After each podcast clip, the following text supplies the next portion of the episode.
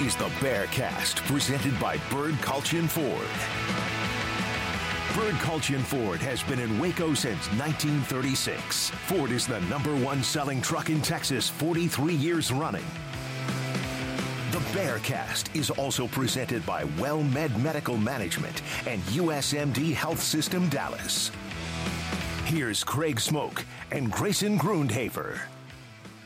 And welcome into the Bearcast here on SicEm365.com. I'm Craig Smoak, joined as always by Grayson Grundhoefer, and we come to you following game number one of the season. And for the Baylor Bears, well, game number one was not a sweet start and a you know big time celebration because football was back, albeit maybe briefly it was that. But by the end of Saturday night and the end of game number one, Disaster had struck as Baylor falls to Texas State 42 31 in the opener to move to 0 1 on the season. And now they lick their wounds, and we'll talk a bit about that. But they have little time to breathe because they now must turn their attention towards a very capable and very uh, you know, nasty program in the best kind of way I can give that as a compliment. A physical, hard nosed, winning, well coached football team is up next in the Utah Utes, a future Big 12 conference mate starting next year.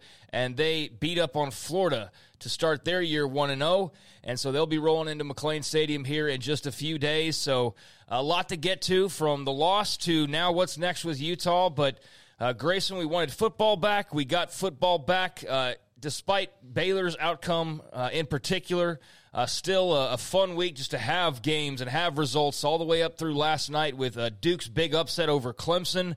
Uh, but obviously, uh, big expectations for Baylor football rolling into this season, and that's what we're here to talk about. And it was, uh, well, not the grand uh, opener that we thought we would probably see against the Texas State Bobcats. No, definitely not. I mean, this was one of those performances that you'll put up there with some of the worst performances Baylor's ever had in its history. And that, that's pretty crazy to say that. But when you compare expectations to what happened on the field, this is kind of what you get. And you get storylines like I posted during the game. This is very similar. I put Liberty 2.0 because this game reminded me of that. And for different reasons, obviously, and we can debate which one's worse and all that. That's fine. But how you felt leaving the stadium after watching what you just saw, it was one of those where it's like, wow, this is baffling that this just happened. This is not the team that you thought Baylor was going to have out there in week one.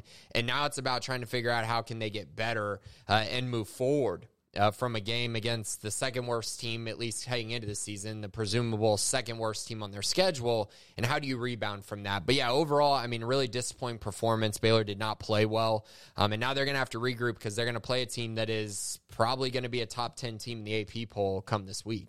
Uh, yeah, I think those rankings are dropping today, right? Yeah. Those are already out. Um, I haven't looked at them just yet, but I would imagine that, yeah, Utah's up there pretty high. Um, but the last game wrapped up last night, so those are out, I believe. And uh, we'll double check on that. But um, yeah, massive disappointment. Uh, I think this was worse than Liberty. Uh, there were two kinds of bad.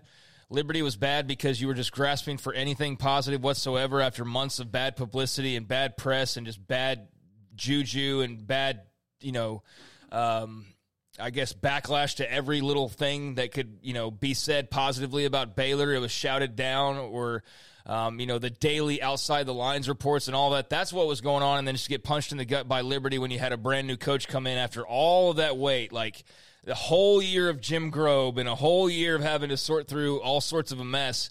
You finally got this new start, and Matt Rhule walked straight into sludge, and he was up to his waist in it. You know before even coaching a game and successfully eventually maneuvered his way out. But yeah, that, that opener against Liberty, it was a bad feeling because you felt like, hey, things are going to return to normal and we're going to be able to focus mm-hmm. on football. And it's like, oh my gosh, football's back and it's worse than ever. They just lost to Liberty. But most of that was just all of the nastiness from the situation itself. This was none of that. This was just the pure football standpoint and the fact that this team's now lost five games in a row um, whether you want to, you know, carry over last year or not, that's just only natural to do. And so they are on a losing streak in a, in a major way. And to play an opponent that you feel like, yeah, is probably your second most winnable game on the schedule, and to perform uh, the way that they did. Uh, in this first game, hey, first games you see a lot of like teams ironing out the kinks and they're a little bit slow to start, but this was just the kind of start that um, really left a bad taste in your mouth. And I think for most people since Saturday, like I know 48 hours removed for me, I'm not as uh, negative on what we saw. Like I'm a little bit more uh, open minded to why, who, what, where, when, and, and the possibilities of it getting better. But uh, man, Saturday night walking out of McLane Stadium, it was it was up there with one of the worst results that I'd seen in about a decade of covering this football team. Right. So I guess there were a couple things that when I looked at the two that I think stood out: the Liberty and the Texas State game. Liberty was an FCS team, so that does matter when you're talking about quality of opponent for sure. So keep that in mind. Uh, Baylor was picked sixth this year in the preseason media poll. That Baylor team was picked seventh. So again, very close there. So you can see the reasons for similarities. Obviously, the differences are Matt Rhule's first year, Dave Aranda's fourth year. That's a big difference. I would also say probably the biggest difference and the one that makes this worse is the simple fact that in that Liberty game, that Baylor team was clearly really bad. Like they did not have talent, but at least they played hard. Like they played hard in that game. They just were overmatched, which is shocking against an FCS team, but it just felt like they just literally weren't the better team that day, didn't have the talent to to do anything to change the script in that game. But this game, it really felt like the difference for me was just simply who wanted this game more. Who came out and actually played hard to start this game? Who who was more prepared? And that's a problem. When you can't show up your first game of the year after losing four straight games at the end of the season, that's inexcusable to me. And that was the biggest disappointment in my eyes from that game. Yeah, I mean, we can compare and contrast, um, but they were both bad, uh, bad for yeah. equally different reasons. Uh, I would say that this was a more um, lopsided game. The Liberty game, it was tied at halftime. This was 28 to 13. Mm-hmm. You were mm-hmm. down. The Liberty game, uh, you were down by three going into the third quarter. Uh, in this game, it was what uh, 35 to 24 heading into the fourth quarter that you were down. Uh, so uh, the Liberty game was actually at least a bit more competitive. Uh, this one, Texas State like had a lead and they held on to it for the majority of the game. And uh, you're right though in that I think a couple of days removed, you can kind of go like, well, hey, if Monaray Baldwin catches the football, that's a touchdown. If Sawyer Robertson doesn't fumble in the open field. Like there's a chance that you know. I mean, there's like little things if you they can, don't hand the ball to Gavin Yates yeah. on fourth and one. Yeah, I mean, yeah. there's a lot of things you can unpack. So let's go ahead and do that and watch this from our memory for the rest of the year, even though it will linger because depending on what they do, if they go out and beat Utah, you'll say, well, how did they lose to Texas State, right? Um, but at least you'd feel a lot better about the direction. If they go out and lose to Utah, well, then you're 0 and 2. You've lost six straight games and. Uh, well, the, the mood's not going to be that much greater. But uh, regardless, you got to keep trudging forward because there's a lot of games left to play one way or the other. And so, not the start that you wanted, but uh, it is what it is. And let's unpack it here. And then we'll also get into uh, what's taking place this week. Uh, for example, Blake Shapen's injury, the big uh, note of the uh, of the week so far, and hopefully the biggest note that you know comes out so far. But that one, um, just a, a, double whammy because he played so hard in this game. He was not the key issue to why they lost this football game um, in in any way, shape, or form. Uh, you know, certainly, like, hey, if you want a throwback or something, like that's fine. But he's not where you point your finger. But we do know that uh, he is going to miss the next. Uh, two to three weeks with an MCL injury that he was trying to play through during the game until they finally just pulled the plug and said, "Nope, we can't put you back in there." Um, but man, that's that's brutal news. Uh, before we just get started here, and and the biggest story of the week is that now Sawyer Robertson is going to be the starting quarterback for at least the next couple of games. Uh, Utah, most importantly, up first, but uh, that was a, a, double whammy, and there were other injuries we'll get to as well. But that one in particular, that just that's one game into the, the season, and things have already drastically changed there. Right, and Blake Shapen was an absolute warrior in this game. And I know you said he wasn't the main reason that they lost this game. I mean, he was the only reason that this wasn't a 30 point blowout. I mean, the, some of the throws he was making while getting absolutely pummeled um, was remarkable. I mean, the play where he got hurt was actually, what, a 54 yard touchdown to Drake Dabney. I mean, the guy was just making plays while getting hit the entire game, standing in the pocket, delivering while his offensive line was not blocking for him at all. Uh, they had no run game. Uh, 108 yards rushing is all they could muster. So he didn't even have a run game to protect him, and he still went out there, threw for 303 yards, two touchdowns, was very much in control of the game as far as you know the passing game uh, from that standpoint. I also felt like there were a lot of times during that game where he was being much more vocal than we've ever seen him in the past, trying to talk to his offensive line, trying to get them on the same page, doing everything he could uh, to really try to be a leader out on the field, which that's an encouraging sign. But you're exactly right. It's really tough. We heard from Dave Aranda this week, just kind of talking about how Blake Shapen has made these big strides and really wanted to prove a lot of things. And he didn't want to come out of the game. But Aranda just made the decision that, hey, man, like, we can't protect you. We got to take you out of this game. And so Sawyer Robertson comes in. But I'm hurting for Blake Shapen because based on what Aranda said, what we heard all offseason, he wanted this just about probably more than anyone else. Yeah, he went out and won the job, uh, and I thought that he showed great leadership on Saturday. So just a bummer that um, you know all that work and right out of the gates you get hurt, and now you're going to be out for at least a couple of games. And um, you know, availability is the best kind of ability, but that wasn't like, oh man, he's just so injury prone. That's like, yeah, you're injury prone when you line up and just get slammed into by dudes over and over again. Like, yeah, like I'm going to be injured, you're going to be injured, we're all going to be injured if we take that many hits. And um, that was not all on him that was one of the the other key issues coming out of this football game that we'll unpack. Um, and, and, there were a few that uh, will need to be addressed and improved upon for them to stand a chance this Saturday against Utah. But let's dive into it here. We're not going to bog down on every single series because otherwise we'll be here for two hours, but we'll do our best to cover as much ground as possible.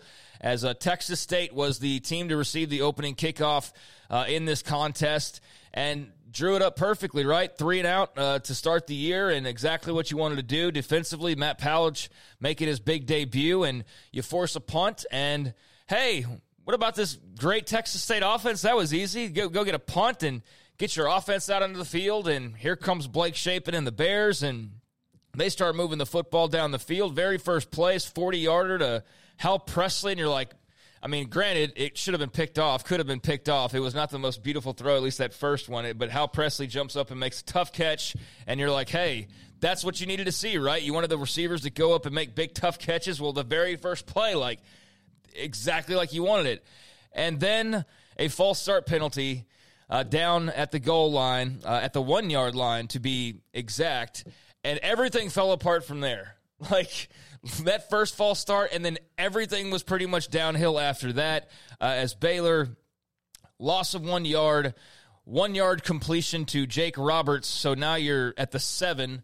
Uh, because you've had a false start and now a loss of a yard. So you've been backed up from the one yard line. One yard pass to Jake Roberts, incomplete pass on third down, and Isaiah Hankins has to kick a 23 yard field goal and what would be some foreshadowing on the night. But if you want to count up missed opportunities and where things could have gone differently, drive number one when you had a false start on the one yard line, they ended up having to kick a field goal four plays later. Yeah, I mean, Texas State's first drive, they dropped like a 40 yard completion where Bryson Jackson completely fell down and Ashton Hawkins just completely dropped it. And that should have been a sign of things to come because sure. they continued to attack that matchup all night long. Texas State did. And you're exactly right. I mean, that false start, you cannot have that on the one yard line. Like you just cannot. Just go on one if you're if you don't feel like you can uh, actually get a snap off on a two counter, a three counter, anything like that. It was baffling, and it happened five times throughout the game. Five false starts, I believe. It might have been six, but that one definitely was uh, pretty punishing and and something that again, like you said, I, I don't know that they recovered from honestly. Yep. So you're right. They got lucky. Um, got their three and out. Got a big play down the sidelines. Got down to the one yard line wasn't so lucky, ended up kicking a field goal, and then it was on after that. Texas State gets the ball, eight plays, 75 yards in two minutes and 44 seconds, a 10 yard touchdown pass from TJ Finley to Ismail Mahdi. And just like that, Texas State is up seven to three. So, um, yeah, you're in a hole, but hey, we just moved the football. It's all going to be fun in the long run. I'm sure everyone's telling themselves at that point in time. Uh, but then Baylor comes back out on the field, and instead of driving it down the field or getting the big pass play, false start, first down. Uh, and again, another sign of things that we're not even halfway to the false starts. We'll get there though. Um, Dominic Richardson, one yard run. Gavin Yates, an eight yard completion. Blake Shapen, nothing on the quarterback keeper, and a punt. And Um, just like that, Texas State has the ball back, and sure enough, uh, a nice break in this game as they would fumble just two plays later. As TJ Finley actually had somebody get to him and actually like cause some disruption mm-hmm. for one of the only times on the night. Um, but he does uh, get uh, sacked and then fumbles the football. Yeah, Devontae Tizino with the sack, and then yep. Trey Wilson, the true freshman, with the fumble recovery. Pretty crazy that your two young guys, yeah. unproven guys, are the ones that were actually out there making plays at least early. And that was great sign as well. Yeah. I mean, hey, get a turnover. Um, and as you mentioned, I remember when I saw Tizino's name, I was like, "Oh wow, Devontae Tizino!" Like, okay, cool. That's that's big for him. Uh, Baylor turns that after the uh, break there, or the the forced break. I mean, you forced the fumble. They turn that into another field goal drive uh, where they're unable to move the football. Got it at the 35, ended up at the 35. Five plays later, uh, incomplete. Pa- let's see, Blake Shapen sacked after the false start penalty, right? Uh, then incomplete pass. Um, had another penalty that was an automatic first down. Pass interference. The Ketron uh, caused the pass interference on that. Okay, yeah. So the first, the, the penalty there. Then Hal Presley runs for three. False start Baylor. Blake Shapen to Ketron Jackson, loss of two. False start Baylor.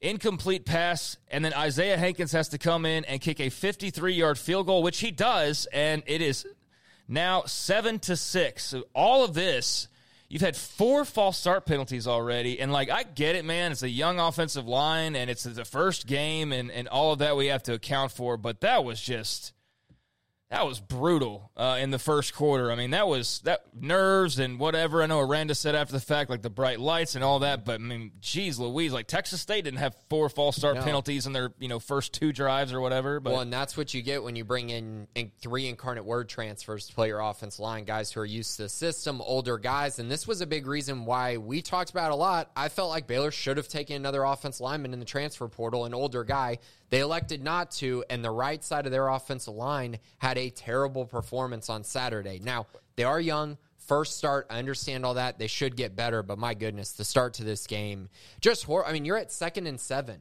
on this drive. You have a great opportunity to stay ahead of the chains, and instead it's false start, false start, long field goal. And that's another, and I don't want to keep dwelling on the comparison, but that's another major difference between this game and Liberty. You've had the transfer portal, you've had it for multiple years, and so that was not, you know, in the cards for Matt Rhule where he could just come swoop in and like, what's the problems? Let's attack this. Well, and flip side, it wasn't in the cards for Liberty either because Texas State used the transfer portal Absolutely. almost more than everyone else. And that's fair, but when you have deficiencies and you're like, well, what's wrong with the O line? Baylor's the type of school where they should be able to have gone in the offseason and, mm-hmm. and corrected these types of things. So you can question if you want to, even though they went heavy in the transfer portal you can still go like, well, did we need another offensive lineman?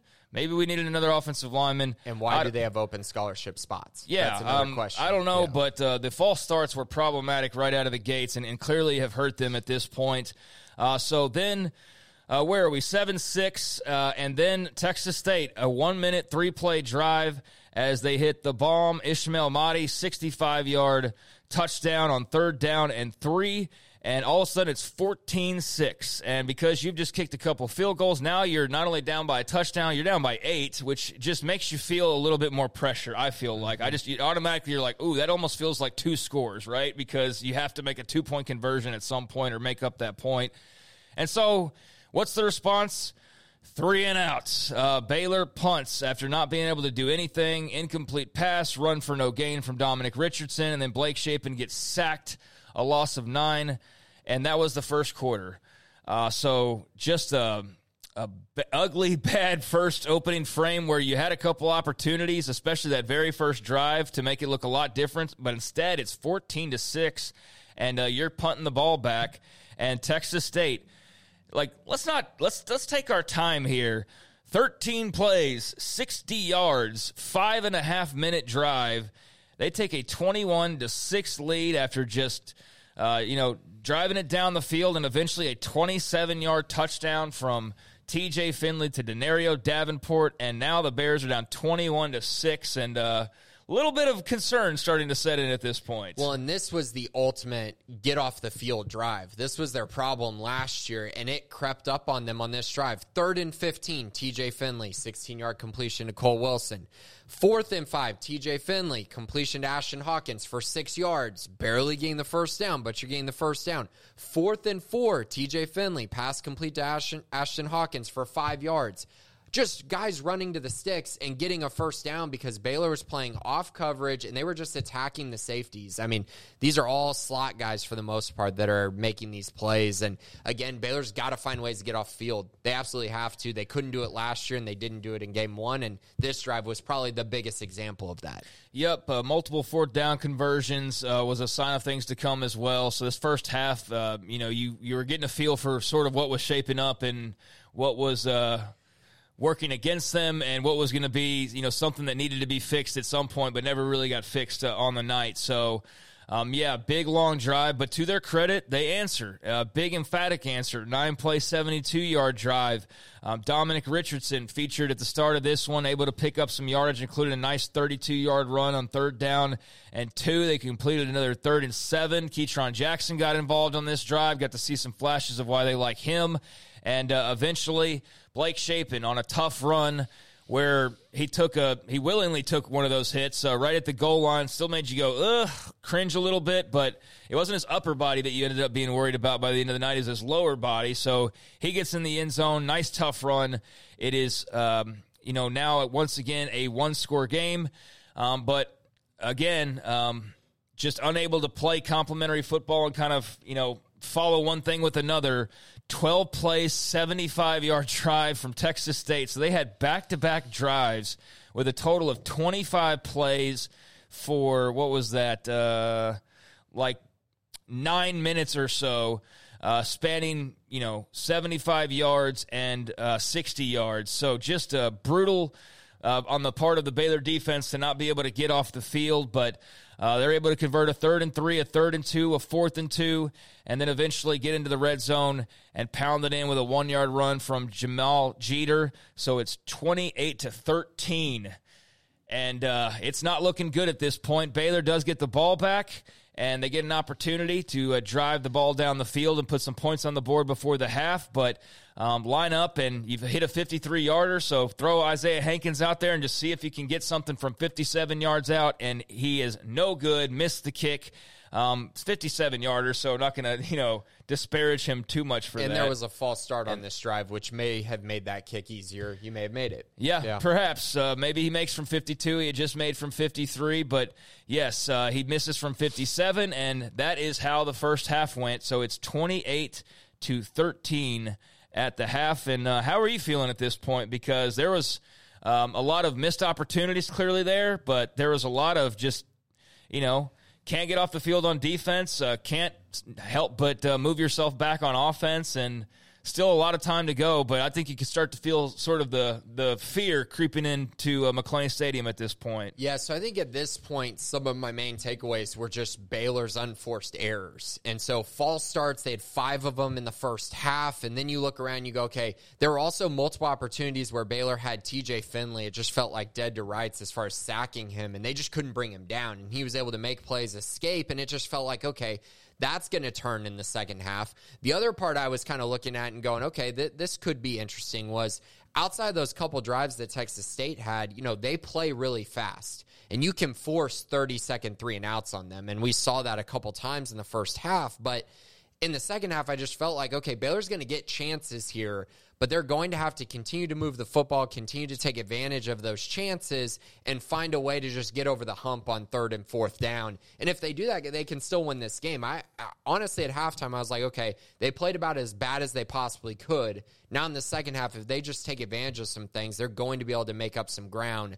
Uh, but in general, you know, the offense line was terrible, the run game was terrible. Um, the only thing that was good was the pass game, and obviously the defense was terrible. So second half, uh, Baylor gets the ball first. They drive it down the field, quick uh, drive, a nice long completion to Drake Dabney that made you feel pretty good about whatever was said at halftime. They cut the lead to 28-21. as uh, Shapen hits Dabney for 53 yards on third down and one near midfield. So nice response. Problem is, again, you can't play complimentary football, score, get a stop. Uh, because following drive, eight plays, 75 yards. Texas State answers emphatically and uh, pads their lead once again to where it's back to 14, 35 21 as TJ Finley uh, who was hard to bring down, uh, scrambles 16 yard run for a score on fourth down and three. So you had your big answer right out of the half, and then your defense gives up points, and it's just right back to square one, basically. Well, and it, it is worth noting that that touchdown for Baylor came with 13-21 left in the third quarter, and that's when Blake Shapen uh, hurt his AC or his MCL as well. Mm-hmm. Um, he got hit on that throw that led to the Drake Dabney touchdown, so that's when he was injured uh, early in the third quarter. Also, the TJ Finley touchdown run. Once again, Texas State attacking Bryson Jackson in this one, put him in the read option. He ran right after the running back for no reason. It was fourth and three. You got to take away the quarterback there. He did not. Finley walks in for a touchdown. If he plays, you know, read football, plays green, makes a play there, they probably get a stop. But once again, Baylor on fourth down, unable to get a stop.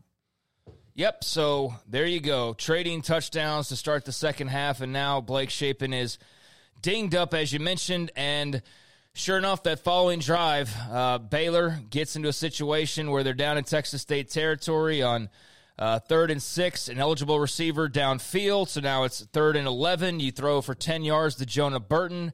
And fourth and one, um, this one, I don't know how you. I mean, I you know, there's a lot of things I don't question the coaches on play calls too much. I don't pretend to be X's and O's mastermind and and know better than them in any way, shape, or form. But why was Gavin Yates running the football? Uh, like, was Dylan Doyle like mistakenly identified as being on the team still because that worked really well last year in some cases? And do we realize this is also not that offensive line because they've clearly been ragdolled all night long? So we're going to put Gavin Yates in and get. I I this was puzzling to me to say the least. And you know, I'm not one that like bogs down on a play, but that one I was just like, what in the world is going on here?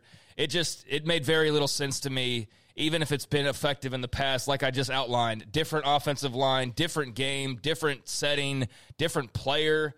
I just uh, I, I didn't like that play call right there, and uh, and that was it could have been far more costly. Lucky for them, it wasn't super costly, but I guess when you lost the game, it was in the end. Yeah, it was the worst play call of the game for sure, and the one that definitely makes you question some things. How that is how that handoff is not given to Dominic Richardson, I don't know. Like you, I understand you want to run the football, and I'm totally okay with that. But you got to give it to someone who is a runner of the football. And I know Gavin Yates maybe in the offseason showed some things at fullback, but what you saw in that run was not good, and clearly was evidence of okay, maybe he's you know not quite not just not quite Dylan Doyle. He is not Dylan Doyle. So give the ball to Dominic Richardson or give the ball to Richard Reese. And maybe we'll see in the future if the offense line gets better, maybe the handoff to Gavin Yates works. But in this particular game, that was not going to work. And so that was a big issue of mine. I think if Blake Shapen wasn't hurt, maybe they would have ran a QB sneak. Obviously, that kind of wasn't available because he was injured.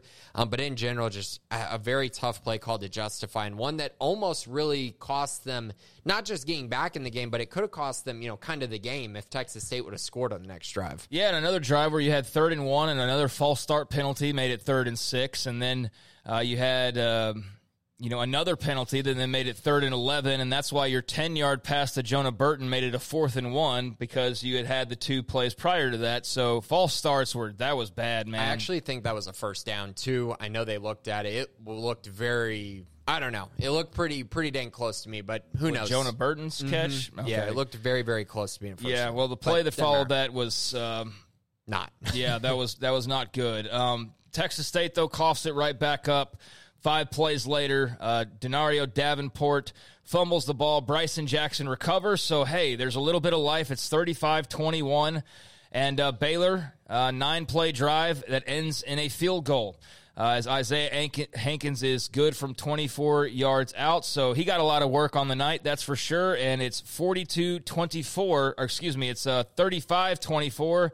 But it was soon 42 24 this game was over as you just knew that there was going to be a, a, a, limit that was going to be reached where they were not going to be able to get stops and scores and now your quarterback's hurt and just it was uh, it was not going well. Um, but a uh, nice drive from Texas State, six plays, 75 yards, 26 yard touchdown.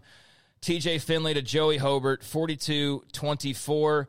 Um, but the Bears didn't go away. Nice long 12 play, 78 yard drive that took uh, almost five minutes and had a big fourth and eight conversion here where Blake Shapen hit Drake Dabney uh, for 22 yards, converted a third and eight, uh, and then got down into uh, you know into the, the, red zone inside the 10, and uh, eventually able to find Drake Dabney once again a little two yard touchdown pass from Blake Shapen, and so it's uh, now 42 31. Defense gets a three and out. Hey, baby, what's going on here? There's momentum building.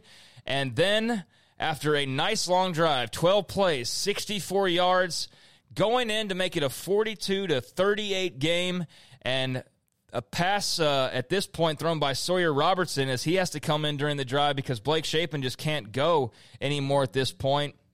He's able to come in and actually move the ball down the field. Looked pretty good. You're like, okay, this is still going to be all right. And you get down there, and what should have been just a massive score and a flipping of the game and maybe the outcome and instead, uh, Monaray Baldwin can't hold it in. It gets picked off, and um, it's uh, still 42 31 rather than 42 38. Yeah, so this sequence, just in general, right here, uh, Sawyer Robertson on that drive that you mentioned, when the score was 42 to, I believe, 20 or 35 24, he hits Hal Presley on a 33 yard reception to get Baylor inside the three yard line. Baylor settles for a field goal you you have got to be able to score a touchdown when you get down to the three yard line and you have first and goal. They were unable to do that. Then on the next drive, like you said, Texas State scores. Then Baylor drives down the field and scores. They force the punt. And then on this drive, again, you're driving down the field. You have a great opportunity. You're inside the Texas State five yard line. So, to put this in perspective, they were inside the five yard line early in the game, settled for a field goal inside the five yard line again a little bit later in the game, settle for a field goal. And then this one, intercepted pass.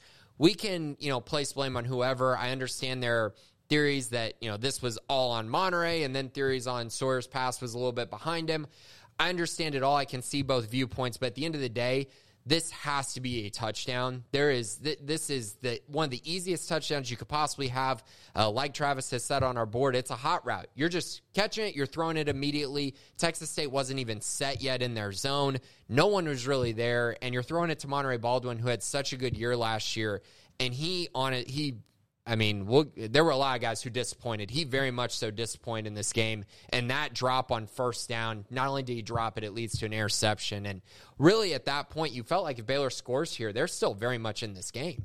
Well, yeah, dude, it's a four yeah. point game if they score. Maybe I mean, because they might have gone for two. Yeah, but I mean, yeah, it's a it's a three. I mean, tomato tomato it's three yeah. or four points they're in this game with you know four minutes left and all you have to do is get a stop and i know easier said than done but they had, had at least done that and they would have had all the momentum so yeah uh, first play uh, from the goal line, and it's a pick.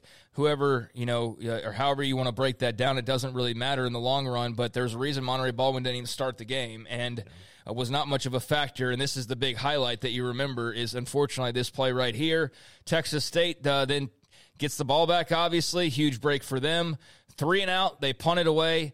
And at that point, uh, the clock, you're down 11. It's not on your side, but even still, uh, able to you know get the ball at least to midfield before Sawyer Robertson on a scramble, just trying to make a play, uh, gets stripped, and uh, Texas State recovers. Caleb Culp uh, gets the ball back. And uh, that was the end of the game. Uh, that was the end of the threat, end of there being any chance to, to do anything. And that sealed the deal 42 31. Texas State rolls into Waco, upsets the Bears. And going over it that way, you can see like the pivotal moments where like if this happens, but you know what? Every team that lost in America, for the most part, I mean, not the games that were like 69 to nothing or whatever, but any game that was relatively close, a couple scores or less, you can go, well, if we didn't throw three interceptions, we win that game. If we didn't do this, we win that game. There are some things legitimately here, especially the very first drive and then the, you know, the, the interception at the end where that's 14 points, or, or that's what, uh, 11. 11 points. Guess what the final score was? Yeah. You lost by 11 points. So that's just two plays. But look, give Texas State a ton of credit. Uh, Baylor, uh, not a great performance. Uh, certainly not what you expected right out of the gates. A lot to learn from, a lot to get better from, um, but a massive disappointment. the losing streak continues, and uh, this big offseason of change and, and optimism uh, just got kicked in the gut right away. Um, and for a fan base that's just kind of wanting, they just want something to grab onto. It's like you just keep playing keep away with them or something. And it's to the point where I think a lot of the frustration on Saturday night was yes, that you lost to Texas State, but it was the style in which you did it. And it was just at, at that point as well of like, like when are we supposed to see some results here? It's been since the Oklahoma game that you've seen like a, a win, much less like a, a, relatively good showing. I know TCU, you yeah, know, you can argue outlier. That's an yeah. outlier. That's an outlier. Yeah, I mean, you got mix, blown yeah. out by K State. You got destroyed by Air Force. I mean, so that's I think the bubbling up of everything, and uh, not the result you wanted. So 42-31. and afterwards we did learn Blake Shapen out for a couple of weeks, if not three weeks.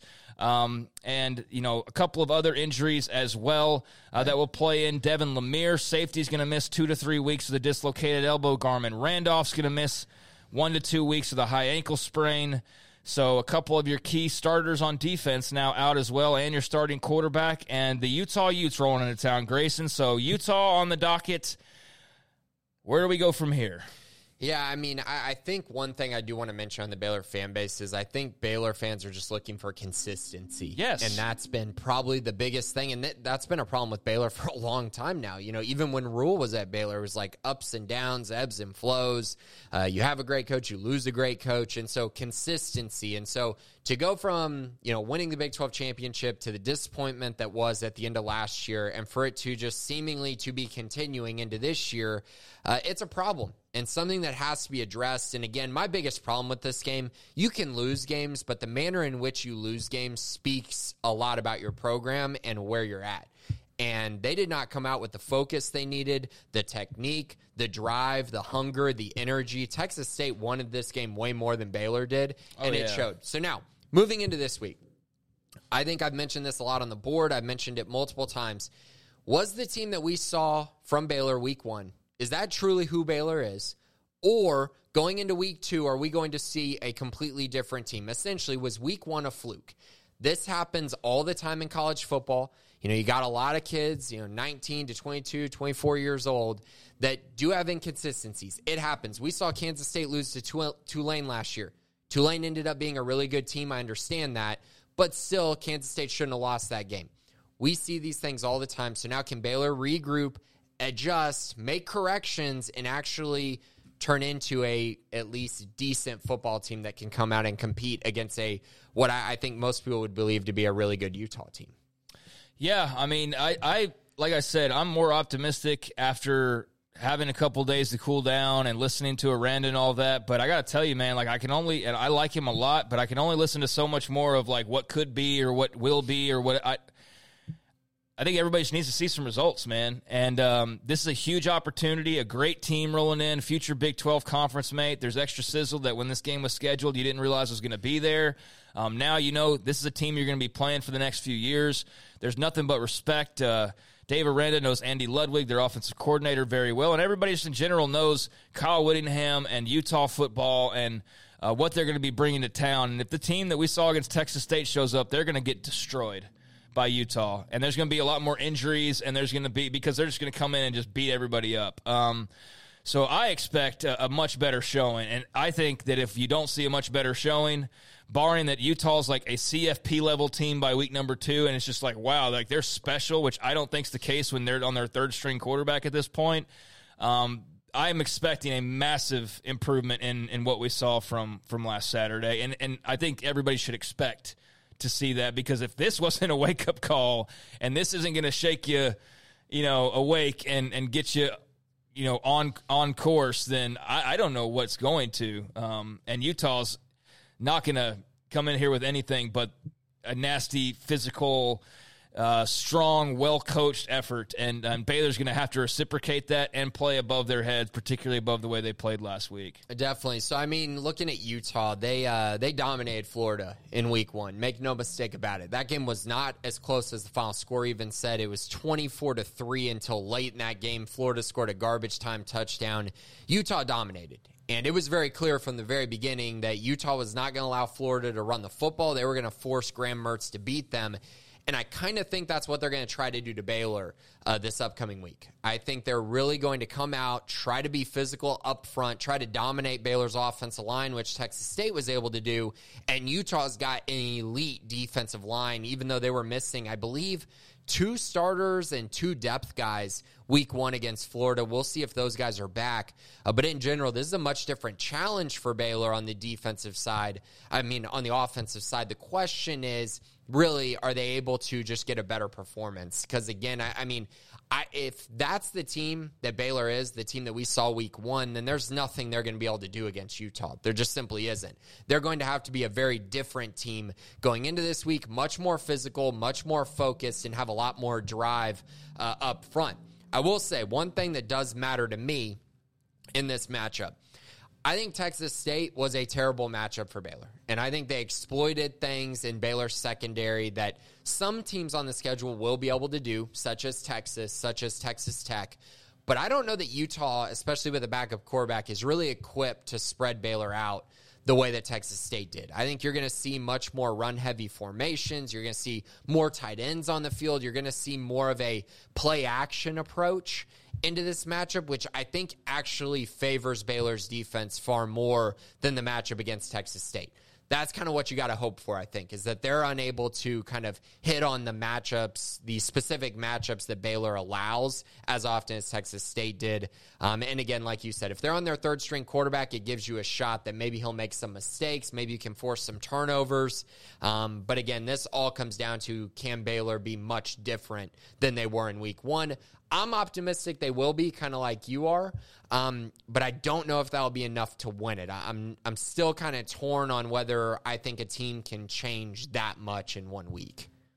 Yeah, uh, I don't I don't know that they can. So um, you know, we'll see. I, I just think that. Um, you know, it, in some ways it is what it is, but there's certainly room for improvement. So, mm-hmm. um, what do you want to highlight about Utah? Uh, or do you want to get right into the mailbag here? We'll, we'll, talk a little bit more about Utah. They got two quarterbacks. Uh, assuming Rising doesn't play, he's going to be a game time decision, I think. My bet is he doesn't play in this game. I think they wait a little bit longer, probably till conference play, because they have that luxury um, to do that, especially after being Florida and then you know, Baylor not looking as good in week one. So they got Bryson Barnes, who's more of a par- pocket passer. Uh, he didn't really impress me too much, but he did have a huge play, a 70 yard touchdown very early in that game. Might have been the first play of the game from scrimmage, um, but he only threw for 159 yards. And then they have Nate Johnson, who's more of the runner. Uh, he ran for 45 yards and a touchdown. He's pretty explosive, pretty tough to deal with. But I think what we saw in week one, a lot of people were worried about Malik Hornsby. And I actually talked to you guys on the radio last last week and said, I was much more afraid of TJ Finley. And it turned out, you know, Baylor probably should have been more focused on TJ Finley than Malik Hornsby just because Baylor's true weakness is in the secondary and you can spread them out and really exploit matchups. And I think TJ Finley was able to do that. So I think Utah's probably going to roll with Bryson Barnes a lot in this game. Uh, I think they're going to try to throw it, try to run the ball in normal sets instead of running a bunch of RPOs. Um, that's just kind of my my anticipation going into this game. Um, but yeah, they're a physical team. They're going to play hard. Their strength is truly up front on their defensive line. Um, I will say this though, that was interesting about the game against Florida. Graham Mertz, not a good quarterback. Not good. I, I, do not view him as being very good at all. Uh, he threw for 333 yards.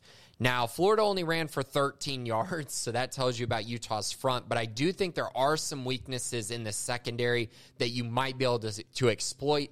Um, so we'll see if Sawyer Robertson can take advantage of that because I was encouraged by Baylor's wide receivers uh, in week one. There was a lot left on the table. Uh, if there weren't as many quarterback pressures, I do think this could have been kind of like a, a 500 yard, 550 yard passing day for the Baylor offense against Texas State. Unfortunately, they didn't get those opportunities. So we'll see if guys like Ketron Jackson, Hal Presley, uh, Jonah Burton, Monaray Baldwin, and Drake Dabney can really come up big uh, for this team because there will be opportunities to potentially throw for 300 and some yards against Utah. Yes, uh, there will be opportunities, but uh, man, uh, there's going to be few and far between. When you get them, you better take advantage of them. It's a very good team rolling into town, uh, and I think uh, you know we can help preview this game in some ways uh, with some of the questions that we've got yep. this week. So let's dive into those and get through all of your comments and concerns and everything in between. But Um, I did see Cam Rising is getting better, but it's still very much a long shot that he'd be available to play. But they're at least out there teasing that he's recovering and he's, he's, practicing in on full, course. is what they said in full for the first time this week. Uh, game time decision is what it looks like. Yes. So uh, I just had the, uh, the questions in front of me here. Oh, I got you with the first one, Craig. So the first one, What's Scotty B, the? Baylor King, uh, the Bearcast questions. Uh, Okay, Scotty B, the Baylor King. If you can give a reason why Baylor will win over Utah, what would it be? Um, plain and simply, I think if Baylor is going to beat Utah, then it's really going to come down to a couple things. First of all, they're going to have to be way different than they were uh, this past week. They're going to have to change that up. They're going to have to be more physical up front. And if they can do that, I do think that they will have opportunities, like I said, to make plays in the pass game. And I think that's the biggest area where they can attack Utah is throwing the football um, and being able to take advantage of explosive plays. I think that's the biggest way Baylor wins this game. They're also, again, I think Utah will play more to Baylor's strength on the defensive side, uh, trying to turn around, hand the ball off, run play action. I think Baylor's better equipped to, to deal with that.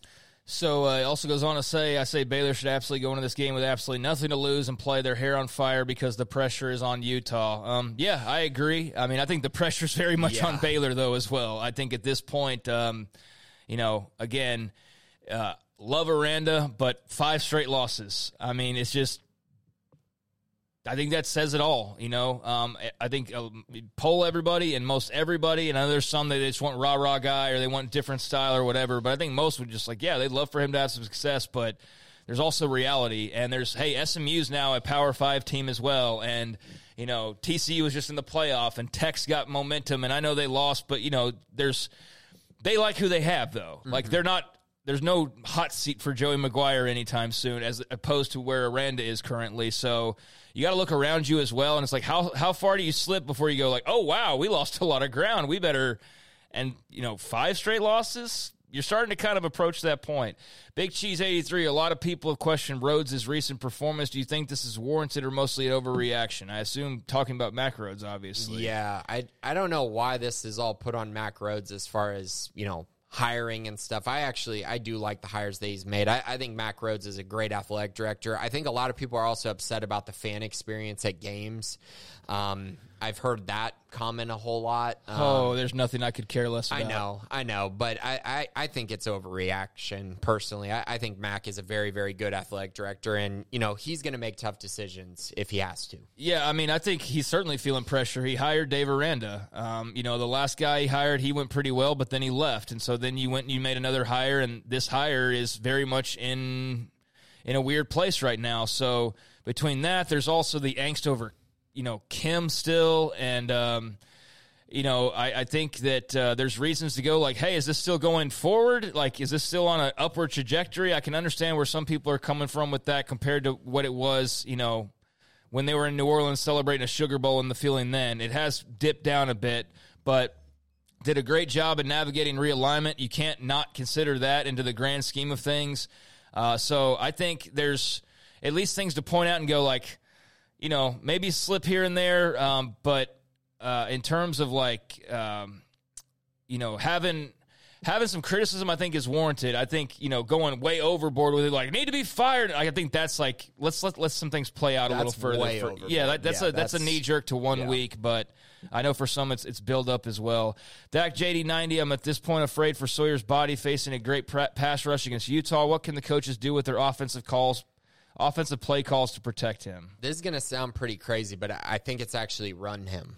Um, running RPOs, giving him read option ability, um, allowing him to kind of dictate when he's getting hit, I think is a big thing. And obviously, they're going to have to find ways to get him out of the pocket. They could not do that to save their lives against Texas State. They couldn't get Blake Shapen out of the pocket because it felt like the edge was still um, not being set by the Baylor offense line. It was being set by Texas State. They have to be able to get him on the move, rolling out. And so I think if they're able to do that, it should allow Sawyer to at least dictate when he gets hit. And that's the biggest thing. Obviously, in uh, situations where you know you're going to have to throw the football, uh, the offense line just frankly is going to have to be better. I mean, that that's the only way you're going to be able to protect him against something like that. Try to get the ball out quickly, I guess, is one way to do it. Uh, but again, they have to hold up in this game because there are going to be opportunities down the field that they have to hit on, but they have to be given time to actually hit on those plays. And I mean, we didn't even talk about this in the Texas State game, but they were so bad up front that they couldn't even run play action, which has been the biggest staple of Jeff Grimes' offense when they've been able to take deep shots downfield. And they couldn't even use that with Hal Presley and Ketron Jackson, which was really baffling and, and something that really hurt them. Uh, Bear sack uh, level of deflate can't be overstated at this point. Do you see a path to six wins? Again, it all comes down to is this week one team actually who Baylor is? Because if that's the case, no way. There's no way they're winning six games. But if that was just a fluke, they didn't show up, they didn't play well, and they come out and play much better this week and compete, I do see a path to six wins because the schedule is frankly not that hard. Yeah, it's uh, it's gonna hinge, I think, a lot on this week and what they look like, honestly, um, because you can take that week one as just like, oh, that was a bad performance, and this team's actually much better. But I think we're going to find out very quickly. If they come in here and get steamrolled, then yeah, there's no chance that you're seeing where six wins is coming from. It's hard to see even after this first week because you look at just next week against Long Island, and that's really the only game you're like guaranteed. You're like they'll win that one, but beyond that, based on what we saw, there's nothing that you go like, oh, they're for sure beating this team or they're for sure beating that team. So uh, to answer your question, revisit this after Utah, and we can talk about it and have a much uh, better uh, set of, of you know uh, circumstances to to help form that opinion. Yeah, and I think people got to also remember. I mean, if Baylor goes two and one in the non-conference, that's basically what most of the people expected, Right. anyways. But I, I mean, even if they don't win this week, it really is like you said, just about showing something, right? Something more than what we saw in week one. Ginger Bear, I like Coach Aranda, want him to succeed, but there's no doubt his seat is heating up after that loss to Texas State. In y'all's opinion, what would have to happen for Aranda to be fired? One, midway through the season, or two, after the season? If we end up one and five after facing Tech, K State, TCU still on the road, uh, then I don't see how Aranda stays at Baylor, especially if the defense is still awful. Um, again, I'm not saying Aranda should be fired. We can definitely turn this ship around, but after Saturday night, six and six looks like our ceiling when it should have been our floor. Thanks for all that you do. Sic 'em Bears. Well, thank you, Ginger Bear. Do appreciate you. So, what would it take to be fired midway through the season or after the season for Dave Aranda? I don't think he's getting fired midway through the season. Yeah, I, think don't either. I think after. I think that would be like they're zero and seven or something like that. You know? Yeah, if they go zero and seven, yeah, if they lose to Long Island, okay, Okay. Yeah, well, we'll see ya. you know what I mean. yes. One and six or something. Right. No, I get you. But after the season, I, I think you have real questions if you go four and eight and, or three and nine. Like really, really tough conversations. And you got, I mean, Mack Rhoades would have to be very convinced uh, in my eyes. But, you know, outside of that, I, I think that he'll be back at Baylor Yeah. if it's not, you know, three and nine, four and eight.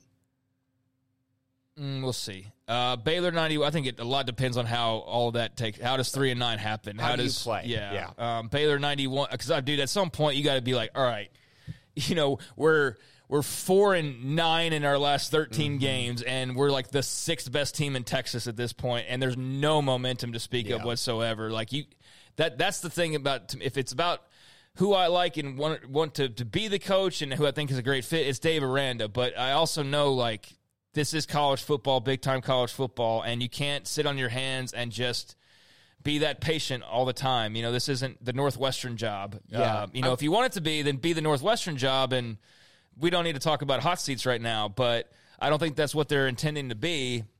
And until that changes, then I'm going to approach it as though they're trying to be a Big 12 you know team every single year that's near the top of the standings and the trajectory they're on right now is is not that Yeah, and the transfer portal allows new coaches to come in and compete Yeah. quickly. So yeah, I mean, I definitely can see it. I mean, he's on the hot seat for sure right now.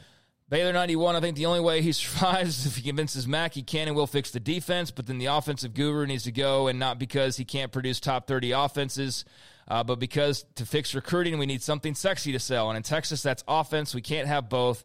The different head coach and boring offense nobody wants to play for. Offense is not the issue as much right now, but I think the recruiting numbers I saw in the other post tell me that high three and four star studs on offense aren't looking here either. Big picture problems, not just Dave. So there's Baylor 91 weighing in. Lomer super fan. What are some things to be optimistic about? If the Bears would have lost due to blown coverages or something, I could find some positives, but in reality, they got whipped physically. Yeah, I mean, physically, mentally, Got the- outcoached. the out coached, out schemed. The Out- focus wasn't hustled, there. out uh, played, out Every- yeah, energized. everything.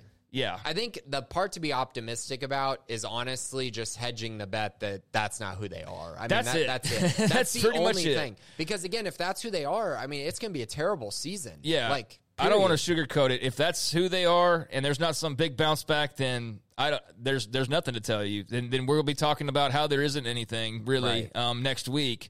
Uh, that's why again, so much of these questions will will revolve around how they play this weekend because the the first taste we got in our mouths with that Texas State game was a bad one. And so it's all about the response now at this point, and that's the path that we will go down. Um, but yeah, Lomer super fan. Um, you know, just that that was a bad game, and they're going to play way better, and they're a better team. That's what you have to, to hold on to for right now. But the proof will be in the pudding. Yeah, quickly, just pass game. You can be optimistic about that. That's that was the only thing that I took away. That was like, Yeah. okay, the receivers, quarterback play, tight end. It looks better. Yeah, the the uh, you know Drake Dabney performance outside of the throw, which we didn't even get into. Yeah. you know, yeah, the receivers played tougher and made some tough catches, uh, but um, yeah, that, outside of that, it was kind of few and far between. DWH eighteen forty five. The athletic department doesn't seem to listen to the fans, or if they do, is tone deaf to their concerns. Do you think they are aware of just how disgruntled the fans truly are? I mean, I think they are at this point. I also think like just being like in the middle and seeing, you know, each side is that there's sometimes there's stuff that fans complain about that just you don't have the time to sit and bog down and worry about like the game day experience thing. I understand, but that's not why everybody's pissed, guys. You're pissed because they lost. Yeah. I mean, let's be honest about it. You're not worried about like water bottles and blah blah. blah. You're mad because they lost, and so I think what often happens is you lose, and there's all these things to be concerned about, but then it's like everything that you can want to get off your chest gets off. You know what I'm saying? Yes. And so it's like they care, but it's like one thing at a time. It- You know, the game day experience I get, but I, I'm just never a part of it. So to me, I think a lot of it's the frustration from the game. I think that they know that. I think Mack Rhoades will reflect that when he's on the show later on today, that they are very much thinking about the direction of where everything's going right now. But I don't think they're not listening to fans. I just don't think that they can, every time somebody complains about like how halftime goes, they can like set aside and you, you see what I'm trying to I- say I, here? 100%. Yeah. I'm- yeah. Everyone is mad because of the results. Yeah, and it's always the game day atmosphere when there's a loss. if and I Baylor just, was winning every game, winning the Big 12, no one would care. Exactly. And and that's just how I've felt about it for a while now. I know there's legitimate reasons, there are things that could be better, but I just don't feel that that's really where that angst is coming from. I think it's it's over the results and in that in that way, he absolutely is aware. I, I can promise you that.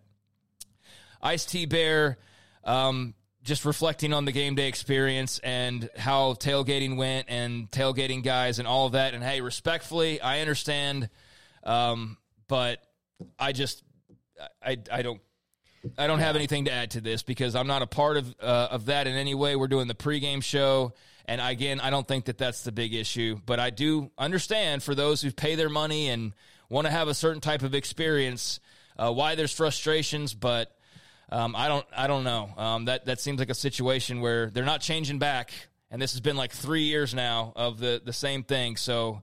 Uh, I don't. I don't know uh, honestly how to how to help out there. Useless Kim degree. Have either Mack, Dave, or, or either Dave or Mack addressed the fan experience? Do you think there's a way to improve our fan experience to manufacture energy for this team? It feels like the team and staff cannot generate their own. Well, that's the problem. Yeah. it's not the music.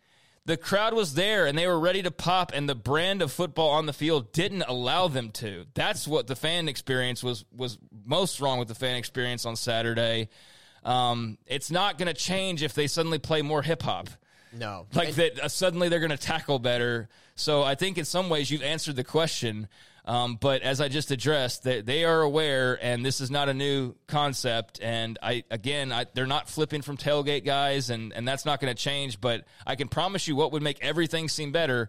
A better football team and a better performance. Yeah, and after talking to recruits, they felt like the stadium was really loud on Saturday. Dude, they so it, people it- were ready to go. it It's wasn't quiet. They It's had nothing to root for. They had nothing to root for. no energy from the team. No, and I, I think that there was, you know, and didn't help that, you know, you had the student section cheering for Sawyer Robertson like Oh. one drive in when clearly the quarterback issue wasn't the problem. But no, I think I bring them up because they were they were into it wrongly in some ways, but That, that's just that's a whole nother discussion Yeah. because if you watch that game, that was baffling to me that those Yeah. that the students were doing that. You you can't do that. and it was very quick too. It, was like two drives in, so and it quick, was already. and then you look back and you go, "Oof, oof, we messed that one up." Yeah. yeah. Uh, John Crazy. Farmer Bell, do you think Muschamp could be a good fit at Baylor? Dak responds, we might as well be asking about Tom Herman, eye roll. But um, No. any thoughts on No, Muschamp? Muschamp wouldn't be a good fit. I me. also don't think you're going defense. If like if we want to get into that, I don't want to do that conversation right now uh, because if there's going to be that conversation, we'll have time for that conversation. But to answer your question, you're not going defensive minded guy right after the defensive minded guy who followed a defensive minded. Like if anything, they need an offensive head coach in here in the worst way And you're if you're going to make a change. ties probably. Yeah, I think which- you're finally probably going to do Again, that. that's another that's another Yeah. conversation, but it just feels like is everybody in the state going to have their Joey McGuire? you know, at that point? Um, but again, another conversation for another day. Uh, James Taylor, I've been critical of Aranda. I know y'all are higher on Aranda's recruiting. How does Aranda right the ship, and how does he recruit at a higher level outside of 2021? Aranda's record has been awful, and it seems like we have no energy behind on preparation. Give me hope in this staff. I mean, I, I think the way that Aranda's going to have to build this is they're going to have to be better than they were in week one. So obviously, you're just kind of hoping that things turn here and that they aren't that team that we saw in week one. But in general, you know, riding the ship, I, I really think it comes down to a couple things. I, I don't think that they've evaluated players to the level that they probably need to. And that includes the transfer portal, that includes guys on their roster, that includes recruits all of it. They've not evaluated players the way that they need to be able to because if you look at it, you know, Aranda said we kept our guys last year, didn't bring in transfers. Well, you kept those guys because you believed that they were good players. That did not work out. Now you went to the transfer portal, added, you know, 13 guys from the transfer portal, and you didn't see huge improvement from it. And so, or at least you didn't in week one. I, I think over the course of the year, you'll see some flashes here and there. But in general, I think player evaluation is the biggest thing because you got to be smart in how you use your NIL, who you recruit, who you go after. All of those things are very important. And then also, after you evaluate players, developing them, which I actually trust Aranda to do because we've seen that in 2021 where they were terrible in 2020. He developed those guys, they got a lot better. Um, but evaluations, I think, are, are a part where he is maybe struggling right now. And obviously, the other part is getting guys ready on game day. That's been a huge concern of mine over these last, you know, five games, six games. Yeah, I mean, he sounded confident in the recruiting when he talked to Smokey. Uh, he still believes in the types of guys. They're also, and I think the big point of contention will be the the person over player and the fact that they are eliminating some types of players Yeah. Right out of the gate. And you know, I don't know if like that's those guys they wouldn't get anyways, or if they're costing themselves by trying to fit you know a, a square peg mm-hmm. into a square hole.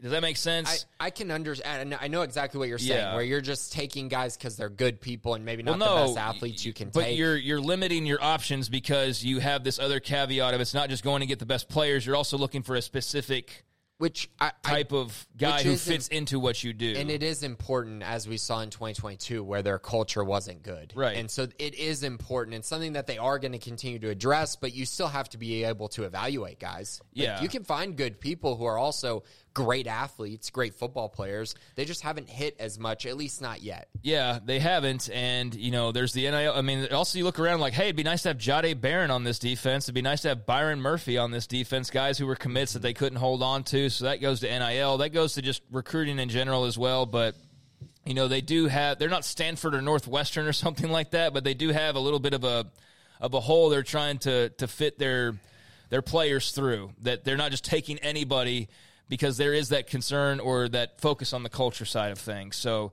um, there there is as, that aspect of it that you can agree with or disagree with, but I think that there are definitely benefits to that, uh, but not just taking anybody. Um, Garrett Bear, any idea why we used the same intro video as last year? Seemed that there was a lot of talk about improving in-game atmosphere, but still seems stale. But this is the least of our worries. Love the show, guys. Keep up the great work. Garrett, appreciate you. Uh, I'm glad you said this is the least of our worries because that's where I'm from. I'm coming from this week. That I, I understand why. Again, I totally get it. Um, it's not as much of a focus for me because I don't have that experience that people just watching in the stands uh, get. And it's just you know I, I show up like right before because we're doing the pregame, so I, I don't know about like the the game day experience. I just know that that always becomes a very hot topic when they're losing games, and that I don't think that intro videos change the outcome of the Texas State game. But I understand where you're coming from, and, and you even said at the end it's the least of our worries, and Uh, as far as the vid- video goes, I, I saw that is that was, was the same the video. same one, which was. I mean, that is kind of low good. effort if we're Yeah. being honest here. That's pretty. That's pretty good. low effort. Um, maybe you just really liked it, I guess. Yeah. But that is kind of honestly new video for a new year. Can we can we do that? They're probably going to have it for the Utah game, and I mean that's that's a problem, right? Like, why didn't you have it for Texas State? But you know, with the energy of the team, it you know you you kind of Maybe there's something to it. I don't everything know. was flat. Yeah, Everything, Yeah, I mean, so there's something to that. I'm not trying to dismiss that. It's just I, not a focus of, of my my experience. Ginger Bear, Baylor seemed less athletic, less talented than Texas State, especially on O line and D line. As Johnny Carter and Austin Novosad fiascos are two more recent recruiting struggles. Considering what we saw this weekend, both on and off the field, what problems do we have with recruitment and how serious are they? What can we do to improve recruiting, especially in regards to the transfer portal and NIL, so that we're competitive with other Texas schools? I know we can't just buy five stars like UT or A&M, but we need to attract good players whom we can develop into great playmakers. I mean, I, I don't agree with the the Texas State part. I, I don't think that their offense line, defense line were more athletic, more talented. I don't. I, I think te- honestly, were definitely bigger and stronger. I mean, they might have played stronger. I think they wanted it a lot more. I also think Texas State would probably trade almost everyone on their offensive and defense line for Baylor's guys on the offensive and defense lines. I don't know about opinion. the offensive line, brother. That was a team that was way bigger up front than Baylor I, was. I just I, I firmly believe that. Okay. I firmly believe that. Now maybe they fit different schemes, whatnot, but yeah, Yeah, no, they're sure. absolutely taking Gabe Hall and T.J. Franklin, and you know that's what's happening in my opinion. So, uh, but I do think you know looking at the the recruitments and how serious are they, I I don't think they have some massive problem with recruiting players. I really don't. I think they've been fine with that. Kids are super attracted to Baylor. They love what Baylor has to offer. But I think their issues again are just player evaluations, you know, finding the right guys who not only fit your culture, but are also really good athletes, really productive players who you can plug and play into your scheme. And I think that's what we saw from Texas State was they had a lot of guys who fit perfectly in what they were trying to do. That's the key thing. And I think what we saw on Saturday, the offense line struggled because, plain and simply, you're playing a lot of young guys, guys who haven't played before, and hoping that it worked out. Whereas you could have gone to the transfer portal, found some older guys, and maybe played those guys in those positions, and maybe they would have been more ready for week one. That's kind of where I'm at with the recruiting side of things. You have to pick and choose your spots, but in order to do that, you have to be able to evaluate your roster with an open mind. I, I think that, that's kind of my biggest thing on it. Yeah, I feel like um, I mean you're right. If I select players, like yeah, it'd be nice to have Gabe Hall. Um, sure, uh, it'd be nice to have T.J. Franklin, but I think as a unit, as a fit, as a scheme, I mean, yeah, they were definitely better off on that side of the, of, of the coin than than the Baylor Bears were. So that that is a concern that, that they were able to in one year just find guys, pluck them, get them into the scheme. Boom, zoom like that right out of the gates, and you're sitting here with players who are four and five years in, and it still feels like it's like they're still learning the defense. Sometimes it's just that's that's concerning. I think again they brought in a lot of guys from Incarnate Word who had already been in that scheme, so they were extremely knowledgeable in what they were trying to do, and they did that right. The defensive line versus Baylor's offense line was extremely baffling, but again. I think it was more scheme oriented. They were extremely prepared for the wide zone compared to it being talent oriented. Like I don't see your, I don't think you're going to sit back and see 12 Texas State guys drafted in the NFL draft. I just think they were very well prepared for what they were going to see from Baylor and it it bared out. Baylor didn't know who to block because Yeah. they didn't know they didn't know where their keys were. It was uh, honestly baffling. It was. I, I would just say this, and, and you're right about the scheme and the fit and the talent, all that. But Baylor's also not going to have 12 guys drafted off this football no, team. no, they, for they, sure they, they have very little NFL prospects on this team right now, um, and that that in itself is another sign of Mm-hmm. kind of like what's going on here. Because you look at this upcoming draft, weren't Garmon Randolph and Gabe Hall and all these guys supposed to be big draft picks by the time their their careers were winding down, and they are not even on the radar whatsoever. T.J. Franklin, nope. Randolph, nope. Hall, nope. I mean, none of these guys are anywhere close to draft discussion right now after five years. I mean, that's that's a little bit concerning um, in the grand scheme of things as well. Um, so, all right, two more questions and we'll wrap this thing up. Uh, here we go. Big Cheese eighty three. How many times have you popped up here? Oh, it's just it's just comments. I think till the end. We can just read the end question. Okay. Um, so uh, Big Cheese. No, I was thinking of somebody else. Sorry. Um, touched on the game day atmosphere, um, and that's again a hot topic. Uh, let's see, alcohol policy. Yeah, I thought these complaints were just entitled fans being whiny, especially alcohol policy. But being at the game, I got what they were saying. Even during the Rhule years, we'd have inspiring movie scenes before third down, unique graphics. Uh, felt more effort was put into production. Felt more cohesive. Uh, everybody got energized. The OK Boomer. Th- okay, we're getting into like 2019 stuff here. Um, Nobody knows when to do certain cheers. Energy so much lower. I'm not a huge tailgate dude, so I won't get into that, but I'll take y'all's word for it. Can you think of why any of these changes were made? Was it a head coach's decision, or is there any way we can voice our opinion so they get heard by people who can change anything? I mean, I think they hear it. They hear the complaints. We know they do, you know, absolutely. Yeah. But I, again, I, I don't think that's the focus right now. Now, not having a new video for the start of the season, I think that's pretty crazy. But you're exact. I mean, this is what we've talked about ad nauseum through this thread. It's the least of their concerns, I think, right now, even though it can get better and it should get better. Yeah, I, I think everybody is within their right to want better and to expect better. Um, but I think this week that is not on the front front burner of their concerns about the game this weekend.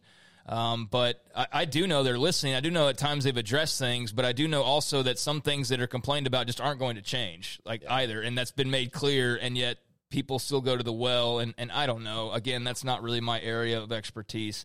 Panther City Bear will close us out. Does SicEm 365 have access to a stadium wide mic to tell students to shut the blank up when they're chanting about wanting a new quarterback? When the current starter is playing out of his mind. If you can't for professionalism reasons, then let me know and I'll take care of it. All joking aside, where does Baylor even go from here in terms of O line, D line, and safety play? Another game of no pressure from the D line, no life or focus at all from the O line, and then Blake's out for a couple weeks. Is there any light at the end of the tunnel to get these things worked out at all, much less before Saturday. That's Panther City Bear, and they will close us out in a, a, great question to end things here. Yeah, I mean, that was a crazy moment. We mentioned that earlier. There's no reason that the fans should have been cheering for Sawyer Robertson to come into the game. That was just so bad of the students and not something you ever want to see. Blake played such great football, going out there with an MCL injury and still playing his heart out. He gutted that game out and really was the only reason that Baylor even had a chance in that football game. Now, as far as the offense line, defense line, safety play, I think open competition is what's happening this week. I, I, it better be happening. No one's job should be safe. I, I don't care if you came in yeah. here as a transfer and had all these accolades. No, it doesn't matter. You lost to Texas State. So now you got to come out and earn your job again. I think Eric Mateos, Jeff Grimes are going to have very interesting conversations this week about the offensive line. Defensive line, the older guys need to step up. Gabe Hall, TJ Franklin, that was just absurdly bad performance by those two guys who are supposed to be the keys, the anchors for the defensive line. They did not play well. They have to step up and, and turn that around. And safety play, you're losing your leader in Devin Lemear. So now these young guys have to find a way to step up. I expect some schematic changes in the secondary. I think you might bring in another cornerback. Uh, hopefully, Chateau Reed is back this week. That would be helpful. Uh, but I think in general, you know, you're just going to be relying on the same guys, but maybe changing up the scheme a little bit to get a little more speed and creativity on the field. So there you go. Um, yeah, I, I, think you know students are students too. They're also they're not locked in on SicEm 365. You know, they're not paying super close attention. But I do hope that at least they got some people going like, you realize like that was out of pocket, right? Yeah. And like that was that was not cool and, and was not even accurate uh, for for the you know the biggest reason was wasn't the problem at all. You kind of just looked dumb bad doing look. that. Bad look. Too, it was a bad I mean. look. I felt for Shapen. I was like, dude, it's 30 seconds into the game, and I'm, you know, kind of joshing there, but it was not. It didn't take long for those to start. No. And uh, I was just sitting there going, I was just shaking my head like, oh man. I, I, just felt bad for Blake, and then he gets hurt later, and now I feel really bad for him um, because he played well on Saturday, and um, I hope he can get healthy quickly, and I hope that they can keep Sawyer Robertson healthy and that he can, you know, take advantage of this opportunity. But massive game coming up against Utah, and folks, like that first game was just so wild that it's like it's impossible to try to contain all of this in like one hour. Like I, would love to have another hour to spend and argue with you about game day experiences or about talent levels or whatever. But I think it's clear that the talent's not where it needs to be, the development's not where it needs to be, the recruiting's not where it needs to be, the results aren't where they need to be. And, you know, the other stuff that's not where it needs to be, like intro vids, like I think that that comes in time. And if you want to focus on that, I'm, I'm not disparaging that. But because of the things that I just rattled off, I think that's where everybody's minds are right now of like, how do we get better? How do we get like players playing better? How do we, as units, play better? How does, as a team, do we play better? How do we get up for game day to the point of, of the game day atmosphere? I don't think that affects the fans and players in the same way. But what are they doing as a team? Like, what video are they playing in the locker room that's not getting these guys jazzed up? You know what I mean?